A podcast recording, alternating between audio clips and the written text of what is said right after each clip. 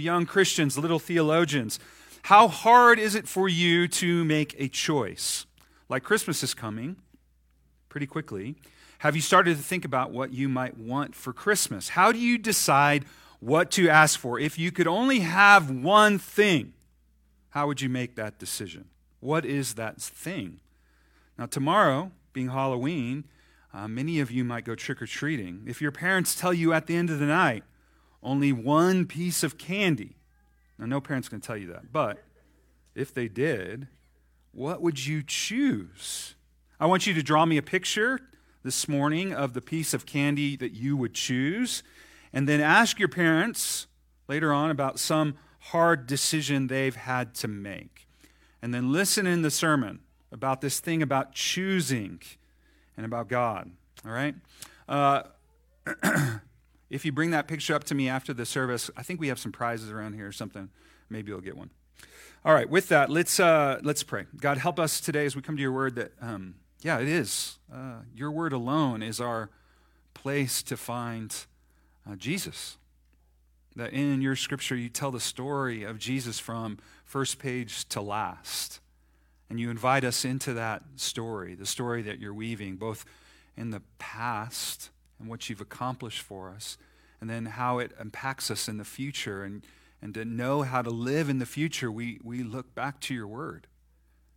It is our only hope for life and salvation that in its pages we might find Jesus. And so we pray this morning that as we come to your word, that you would help us. Help us to once again um, come to your word for hope and life and peace because in its pages you tell us about Jesus. Help us to place ourselves under it brightly, um, needing it, dependent upon it. And we pray that your spirit would be active amongst our hearts this morning, bringing transformation from the, the littlest among us to the oldest. We ask this in Christ Jesus, our Lord. Amen. So, children and adults, um, same kind of question. When you have to make a decision, what gets you to move and make one? Currently, we have been trying to buy a car uh, this market isn't super conducive to receiving any kind of deal on a car. We've been looking and looking and looking. We don't want to spend too much, so we're looking for a very used car. We've probably looked at 20 cars in person and hundreds more online. We've had our chances to buy, and we've had some just disappear right under our noses. Like, I've encountered a few ghosts. Um, one guy met us at Target, tried to leverage me into a bidding war which I refused. He then agreed to sell the car to us about 300 uh, more than my budget, and I, I agreed to buy it at that price. And then we settled up to meet, and then he didn't show up. I have another guy I've been talking to in Cruces for the last six weeks or so. We had we set up and, and met. I drove, test drove one of his cars, and I found out he had three more like it. And then I messaged him again to try to test drive those cars the next weekend we were down there and nothing. And then Sunday on our way out of town, he texts me back and says, Hey, dude, where are you? And I'm like, Bro, I've been texting you all weekend. Where are you? Like, we've been ghosted. Now, one of the difficulties of such a major purchase is deciding. We've obviously struggled with this. There have been several cars just waiting for us to pull the trigger, but it seemed there was always something keeping us from it. We looked at a couple cars ready to buy, but there was this one thing, this one thing that caused us to pull back, to grow a little cold at the thought. A rattle, a rumble, a check engine light, a blemish, something. And there, then there has been two options, two cars, equal in blemish and promise. And yet here we sit, needing a car, but still carless. Now, an additional point uh, about this for me is that the minute I happen to make a decision and buy something, a car in this case, it closes the door on all the other possibilities. Now, some of you might struggle to make decisions because you are fearful about not getting it right. Others struggle because decisions close the door on possibilities. What do you do when you need to make such a decision? How do you decide? Like it could be do I get married? Do I move into a new place? Take this new job? Go to this school? Date this person? Like they're my friend. What if we're no longer friends after we date? Like all these are big decisions. And for some of us, we're frozen by the need for decisiveness. For others of us, we make such decisions with an air of flippancy. We just go for it and worry about the cost later. But then we find ourselves seeking to repair the bad mistake, and that causes a different type of pain and later indecision. Now, let's add a wrinkle to this. What if these decisions have a bit of a bite? Like, what if they're moral questions? Questions in the realm of some moral ambiguity, or maybe not ambiguous, but simply wrong. You, you know what it is, but you want it so bad. And then there's always forgiveness, like asking forgiveness is easier than permission, kind of thing. How do you decide? What if this decision is more on the level of this? Choose you this day whom you will serve kind of decisions, like Denver or Dallas. Where are you at, people? Or maybe we hurtle towards, as we hurtle towards election day, who do I vote for in a world of no good choices? Or more seriously, like you know that a certain decision you are making will pull you into a trajectory that will lead you someplace and make things complicated. What do you do? You find yourself in this stuck place this in between, kind of limping between two decisions, unable to make a decision because of fear fear of getting it wrong, fear of the cost, fear of failing, fear of limiting yourself. You're unsure. And when you make one, you're looking back, rethinking, second guessing. Now, I find it interesting on our text this morning that Elijah at Mount Carmel, now, this area is perhaps at the base of the mountain of Mount Carmel, near the river Kishon. There's this big amphitheater that's formed there. Here, Elijah addresses Israel. Mount Carmel is located in the land of Baal, the god of the Canaanites. 800 feet of mesa sticking out, the highest point in the region. Now let's read starting in verse 19.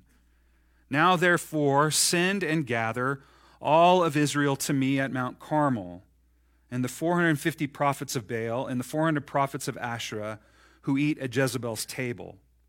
So Ahab sent to all the people of Israel and gathered the prophets together at Mount Carmel. And Elijah came near to all the people and said, How long will you go limping between two different opinions? If the Lord is your God, follow him.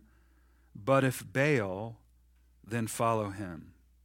And the people did not answer him a word. Now, according to our text, it is here where Elijah draws near. Here in this place, with 450 prophets of Baal, 400 prophets of Asherah, and he, the one, here at the altar of Baal. And the altar of Israel, we'll read later, had fallen into ruins. And yet, Elijah still comes. Now, don't forget, he is the enemy. There is still no rain in the land. There has not been rain in Israel for three, three and a half years, and he is the scapegoat for such things. And the people have gathered there at Mount Carmel, perhaps, most likely, to see his demise and maybe even his execution. And yet, Elijah comes in weakness and shame, and he draws near to the fevered crowd and ask them this one question How long will you go limping between two different opinions? That word, like an uneven walk, a back and forth between Yahweh and Baal. If we can, we grab a little bit of this, a little bit of that, and then some, some from over here limping between different things. When I was in uh, Winston-Salem a few weeks ago, I spent some time with my uh, friend Chris Horn. Chris is the RUF campus minister at Wake Forest. And Wake is this beautiful campus, great campus, small, intimate, but full of beauty. But they have this thing called the pit. And the pit's like the best school cafeteria I've ever experienced. Like they had 10 different food stations including a section for home cooking and like steak and a pizza pasta bar, staples like salad and those things. They also have a vegan section, a grill station, a sandwich station, even a fresh bakery, a place for choosing your own water, tap, carbonated, ambient. And then all the flavors for that. It's Xanadu. I even took a video of all the stations as I was walking through the cafeteria. And I did this so I could text it to my daughter Blakely because she uh, goes to New Mexico State and Taos cafeteria. It's not quite in that league. And so I was kind of like wanting to make her feel bad, like how, how bad Taos is and how great the pit is. And as I'm walking through filming, like I notice a guy starts following me. And he's the like the head of the pit. And he comes up to me, he says, I mean, he might have thought I was some creepy old man too, being in a college cafeteria, but he was like, What are you doing? What are you filming? And I was like, Oh, I just wanted to make my daughter, who's at another school, jealous. And then he was like relieved. Oh, oh, okay. Go right ahead, beaming with pride. Keep filming. So this is us, right? We, we prefer a cafeteria type of existence when it comes to God. A little of this, a little of that, that. We add to the cafeteria plan of something that works for me. And this is Israel. They haven't said there is no Yahweh, or even that they won't do some of the things that make Israel Israel. Like they still practice feasts and festivals and high holy days. And so, into that, Elijah draws near to the people and says, How long will you limp between these two things? Like, when will you give up the Baals or ditch the Lord? And the question in that is who really is God? Who, who is the one that has Israel's worship? Now, underneath that, right, is the true truism that everyone worships something. As creatures, we are made to worship. In fact, we cannot not worship. Now, from a street level view, worship is whatever consumes our thoughts, controls our emotions, and directs our day to day actions. Now, kids, I want you to think about this. If you're a kid in this room, what are the things that when you get up in the morning and you go to sleep at night, what are the things that you spend your day and your life thinking about? What are the things that then, as you think about it, that you then spend your time doing? All your energy is spent on some things, kids. What are those things? That's what you worship. Now, ancient cultures may have carved their gods in wood and stone, but gods formed with professional degrees and bank accounts are no less idols. If Israel's implication in idolatry was directly connected with their agricultural economy, now remember, the Baals are, and, and the Asherah are the gods of fertility, of fruitfulness, of success. They offered gifts to those idols so that they might receive fruitfulness, success. How might Elijah's challenge how might his challenge to the people of limping between two things challenge our knowledge economy, those professional degrees highly dependent on consumer capital? Now, an idol can be any good thing that we trust for a sense of dignity or significance or security. They offer us control, but they end up controlling us. And so the question is who do you worship? Because everybody worships something. There isn't a choice, do I worship? No, everyone worships. And the question is, who or what do you worship? Now, Israel is worshiping. And the drought has brought them to the end of themselves, and they're here, perhaps by chance, waiting for the Baals to rain down and the Asherah to rain down on Elijah and to bring rain to the lands.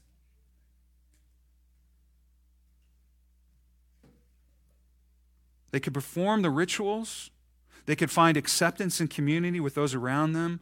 There's social power in worshiping the Baals. There's political power there too. It's the way of the king and the queen. There is a promise of hope, of prosperity, fruitfulness, and success, fertility, family, and crops. And Israel is limping between the worship of Baal and Yahweh. And they can't have it both ways. If the Lord is God, Elijah says, follow him. But if Baal is God, then follow him. And the people do not answer him a word. The people are silent. And there's lots of this in this text this silence. When we enter the chapter, Ahab speaks, and then he's silent. The prophets of Baal will speak and scream and limp and dance, and then they grow quiet. And the people hear Elijah's question How long will you go limping? And they're silent. I want you to think about that this morning where you're at. What's your answer to who you're, who you're worshiping? What's your answer to what are you limping between? And what does it take for you to move from limping between two things to following Jesus permanently? What would it take for you to stop worshiping your idols of professional degrees and consumer capital? For starters, this morning it might be just a little bit of honesty. Like being honest that this is where you're at. Not in resignation as much as truthfulness, a confession. This is where I am. I, I, I am limping between two opinions. I am trying to serve God and money. I am trying to serve God and my family. Now, my family could be, by family, it could be your parents' opinions. It could be this nostalgic longing for home. It could be expectations of family that moves you away and not closer to the Lord.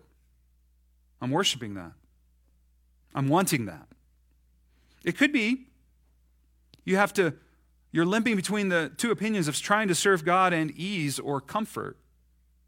We, we limp between the cost of discipleship and our comforts that force us to do things like take up our crosses and die. Could be work. We, we limp between success, fulfillment, praise, adoration, something to do, tasks to complete, problems to solve. Here I can fix things. Here I can get something done. The rest of my life is chaos. But here at work, people know me, they know I get the job done. And so you're limping between the opinions of all of that that's encompassed in your job and your work and the Lord. Maybe it's just some level of enoughness where you're tempting to be enough in your life. And this can venture into the realm of God where we want to know and follow God or have done enough before we follow God or be enough or somehow that, that somehow God might accept me. And that enoughness leaks into everything else. And so we limp and we dance and we duck and we dodge and we dip and we dive between two options. So maybe the place of starting this morning is there. I am a limper. I try to have God and this. This is where we are. Well, Elijah, the man of God, confronts the people of God here in the middle of their limping. And out at Mount Carmel, Carmel he asks, How long will you keep doing this? And then he sets himself, himself up to stop their limping. And this leads us to the contest. Now, there are a few plot moves we're going to work through in this section. It's dramatic, it's humorous, but it also points, and it is a powerful uh, uh, example of the confronting act of God's mercy. And this is what I want you to see here God is merciful. He's merciful in his condescension to help Israel to stop limping. And this morning, as we are all limpers, God is also merciful to you, to condescend to you here through His Word and through the sacrament later to help you stop your limping. Now, verses 22 to 25, Elijah says, I, even I only, am left a prophet of the Lord, but Baal's prophets are 450 men. Now, there is a question about Obadiah and the hundred prophets that are hidden in the cave. Is Elijah just being melodramatic?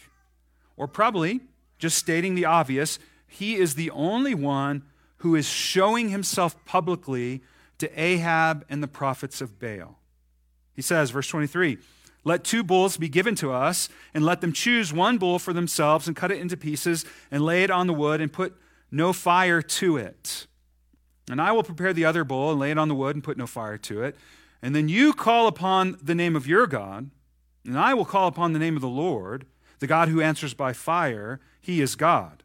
And all the people answered, It is well spoken. And here is the way God is merciful God answers. God answers.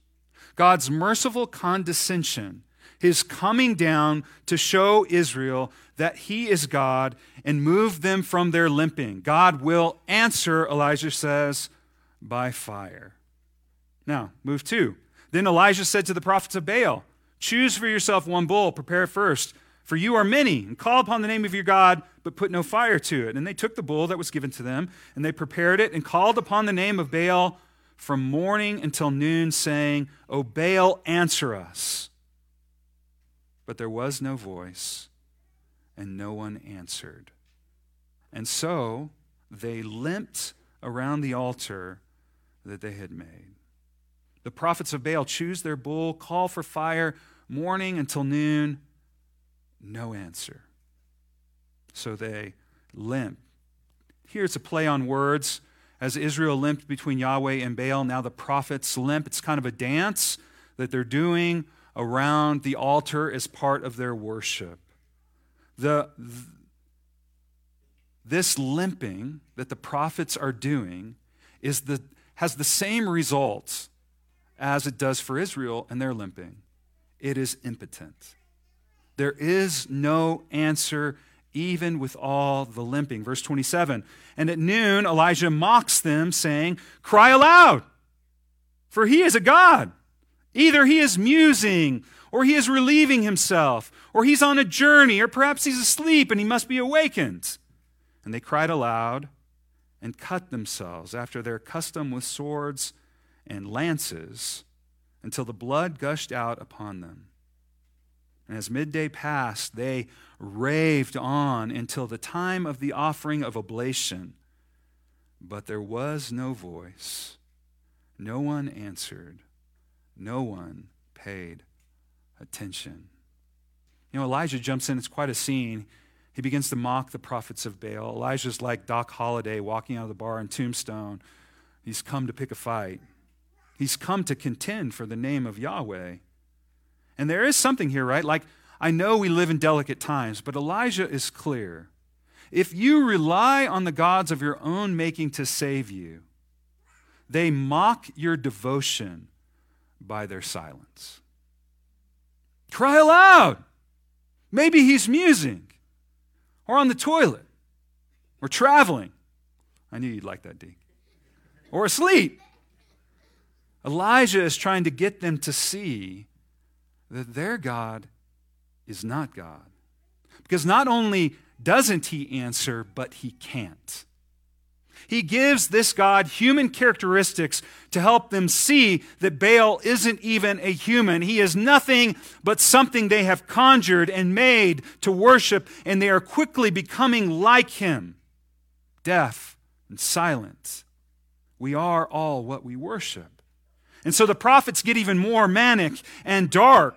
Again, make no mistake, the Canaanite gods and goddesses are ruthless. They demand life. This is why their children and others are offered as human sacrifices. Blood is demanded. And before we start rolling our eyes at their ancient ways of being, we, oh, we would never do that. Do we need to look no further than the ways we're willing to offer lives? For other things. Like when you get angry, why is it that we all want blood? We all want our enemies to pay. Spend some time on Twitter when a national event, a sporting event, a contest, an election is happening. You will see the cries for blood. When idols fail, oh man, how do we want payment? Someone has to pay. And so the prophets of Baal just over themselves, we will pay so you might hear. So they rave. Have you ever been to a rave? I'm guessing not many of you.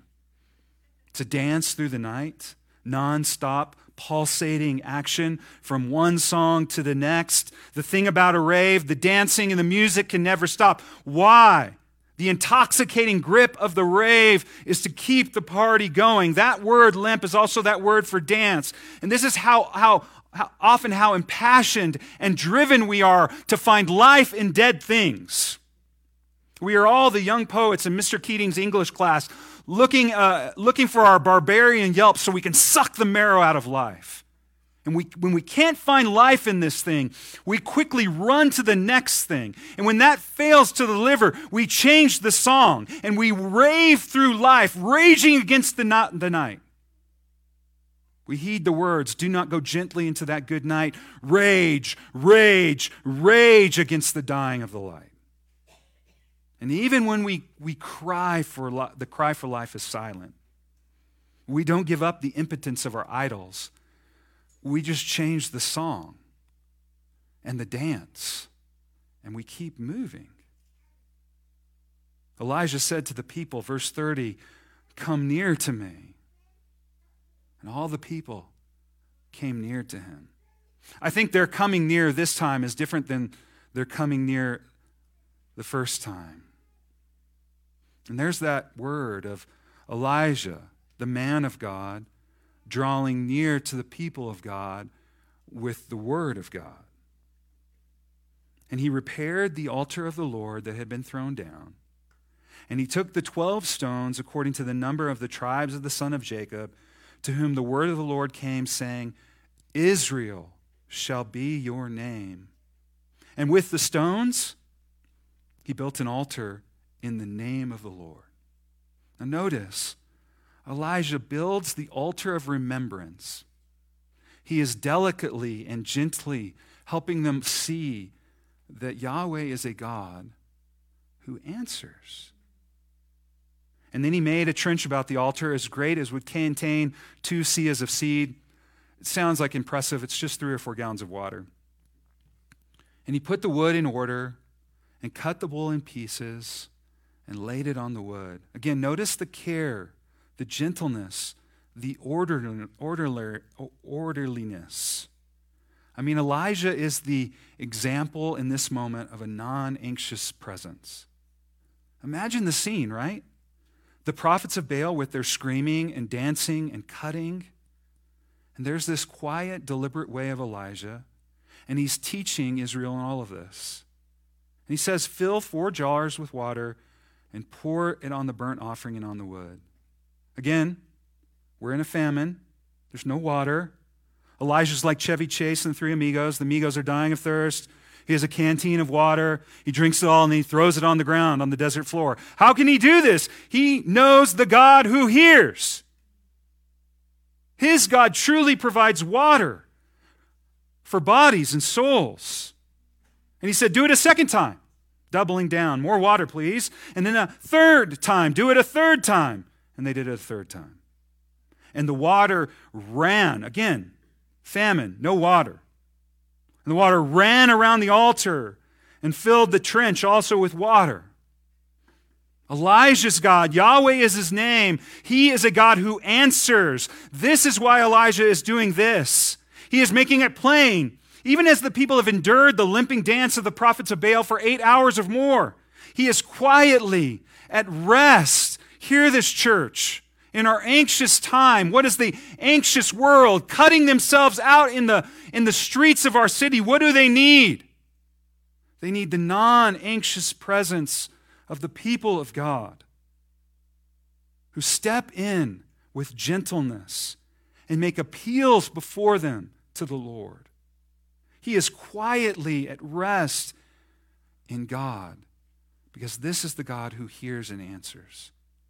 Elijah knows this because he's been in a place where he's had to bank on God and God has provided for him. Verse 36. And at the time of the offering of oblation, Elijah the prophet came near and said, O Lord, God of Abraham, Isaac, and Israel, let it be known this day that you are God in Israel, and that I am your servant and that I have done all these things at your word. Answer me, O Lord, answer me, that the people may know that you, O Lord, are God, and that you have turned their hearts back. Notice how Elijah knows that by seeing God, that's how their hearts will change. There's nothing the people can do in and of themselves for their hearts to be changed. God has to reveal himself to them. Verse 38 Then the fire of the Lord fell and consumed the burnt offering and the wood and the stones and the dust, licked up the water that was in the trench. And when all the people saw it, they fell on their faces and said, Oh, oh, oh the Lord, He is God, the Lord, Yahweh, He is God. Elijah here addresses God, O Lord, the God of Abraham, Isaac, and Israel, let it be known this day. Answer me, O Lord. The real God answers. Idols can't talk, they can't hear, they can't see. I wouldn't give my some, something, I wouldn't give my heart to something who can't answer me. Oh, but we do over and over again. And yet God condescends. God condescends and answers. And the second thing God does, he remembers. He remembers his promises. Elijah addresses God in the terms of a God who remembers his promises, his covenant. And here's why this is good news because even though the people forget, God remembers. Baal, the God of our own making, forgets us. Right? Do you see this? How in these moments, when we're indulging ourselves in the both and, like when we're limping in between, thinking we got this thing figured out and are just soaring, something comes along like famine or drought, suffering or affliction, knocks us flat on our faces. And right then, the question is, who can deliver me or save me? And so then we start the dance. And for us, the dance is about scheming and strategizing, fixing and doing. We get a new financial stream. We, we try a new investment. We give ourselves to making a brand new me. We go to therapy. We join groups. We get a new job. We read a book. We, we lean into our family of origin. We go on vacation. We get away. This is our dance. When things are hard, when our energy is stolen, when we're sick and hurting, we use our means and we go to work. But what happens? Crushing weight and burden just continues to fall on our shoulders. And the objects of our worship keep making demands. Like, if you're the vacation goer, like the next vacation offers more promise, and you have to meet the demand. The prophets of Baal limp around the altars, double down, cry louder, suffer the losses, cut themselves till the blood flows. Like we move from affirmation, where we're going to fix this thing, to resignation, cutting ourselves in our shame with the knives of our words. We, we sit in our sackcloth and ashes. We feel miserable. We tell ourselves, this is what we deserve for doing this or that. We're all like prodigals in the pig pen, right? Eating with the pigs, blood flowing from our mouths, taking one on the chin once again from life. We've forgotten that God is in those places. And God offers himself as something that can actually save us. We've made professional success our God. And then we find that we will never achieve enough, or we've made status and appearance our God. So we have to hide our insecurities behind clothes and cars and, and, and Instagram posts, braggadocio achievements. We, have made money our God, and so we're, we're anxious about losing it and even striving to make more. We've made children or grandchildren our God. So here, we sit controlled by their happiness. We, we've made religious performance our God. And here we are with abiding anxiety that we're not good enough. It can never be good enough. I mean, look at me. Look at where I am. Here we are, dying a thousand deaths around the altars of our deaf and silent gods. And we sit around there, those altars and we keep going back. We keep limping around the altar, screaming, making noise, forgetting God. But God does not forget you. The last number of years of my grandma's life were filled with forgetting. Her mind slowly eroded away. At first, it was mostly insignificant things like dates and times. And then there was the confusion about the stories, mixing things together. Then it was names and faces, and then it was just faces. She forgot her wedding day. She forgot her kids. Like, not all the time, but slowly, nearly, and then completely. And yet, my grandpa, he didn't forget. He remembered for her. the eating of the breakfast, what food she liked and didn't. Every time he showed up, he showed up with a can of Pepsi. It's a shame, Grandma. He remembered her medicine, when to take it, how much. But more than that, he remembered their story for her. He retold it time and time again. The same things, over and over. We lived here. It happened on this day. We met here. We have this many children. Over and over and over. The God of Abraham, Isaac, and Israel has a bride that loses her mind, has a son and daughter wandering off in the far country. We forget who we are. We forget who God is. We forget He is our loving spouse. We forget He is our welcoming Father. But the good news is, God remembers. He doesn't forget us. Yahweh knows our name.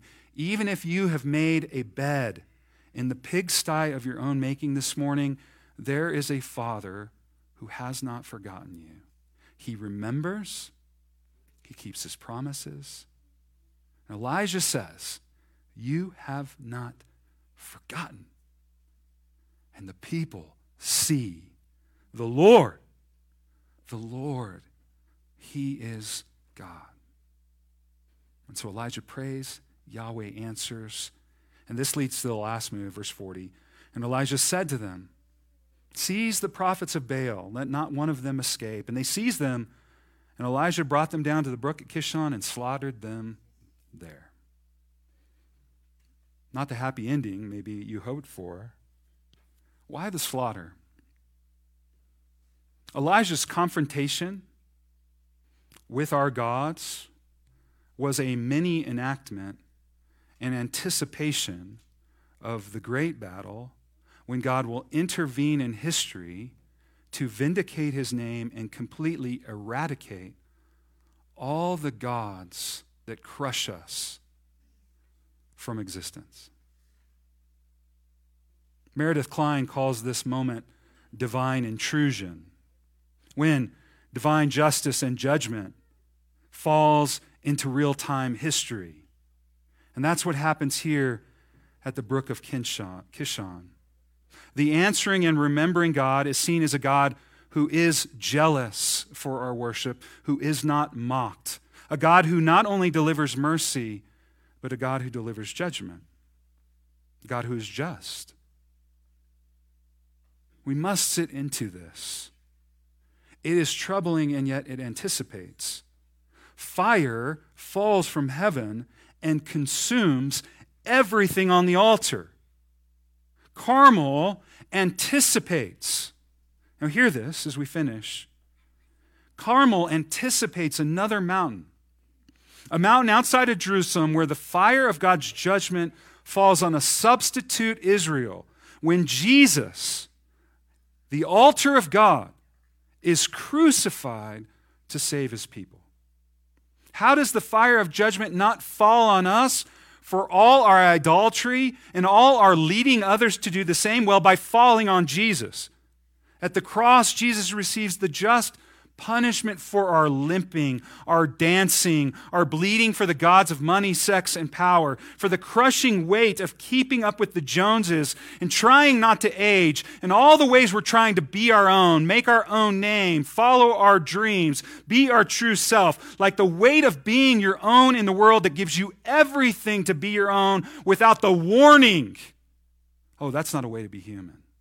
And that's not a way to know God all this fire, and it is fire. We've all been burned by it, right? All the fire, all that fire falls on Jesus. And this is how God shows mercy to us. This is how he hears and answers and remembers because of Jesus. Jesus, his son, is the substitute. The fire falls on him. In exchange, we are given the life that we've tried to suck out of all the other things. And for it, it cost Jesus his life. But the Father receives that sacrifice, resurrects that Christ, and the life given to him is then given to you and I. And so, this, friends, is how we can stop the limping. This is how we can turn from our idols and hear from this gentle God and know that we're remembered because the life of Christ is now given to you and I. And all the ways we limp between two things, like when you limp between those two things now in Christ, it doesn't taste quite right. The marrow that we suck doesn't seize the day.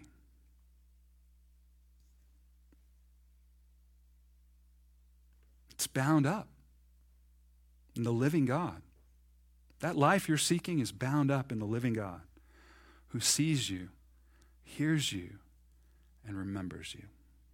Let's pray. God, help us, help us to cast down our idols this morning. And turn to you. As we come to the altar and taste your remembrance. As we remember you, we, we taste your very remembrance of us. The broken bread and the poured out wine. How do we know you remember us? We come to the table and we reenact that memory that you have written your name in your book that you have branded us with your name on our forehead and written our names on your thigh. You do not forget us. So help us to respond to you, the living God, by casting down all our idols that we seek to save us.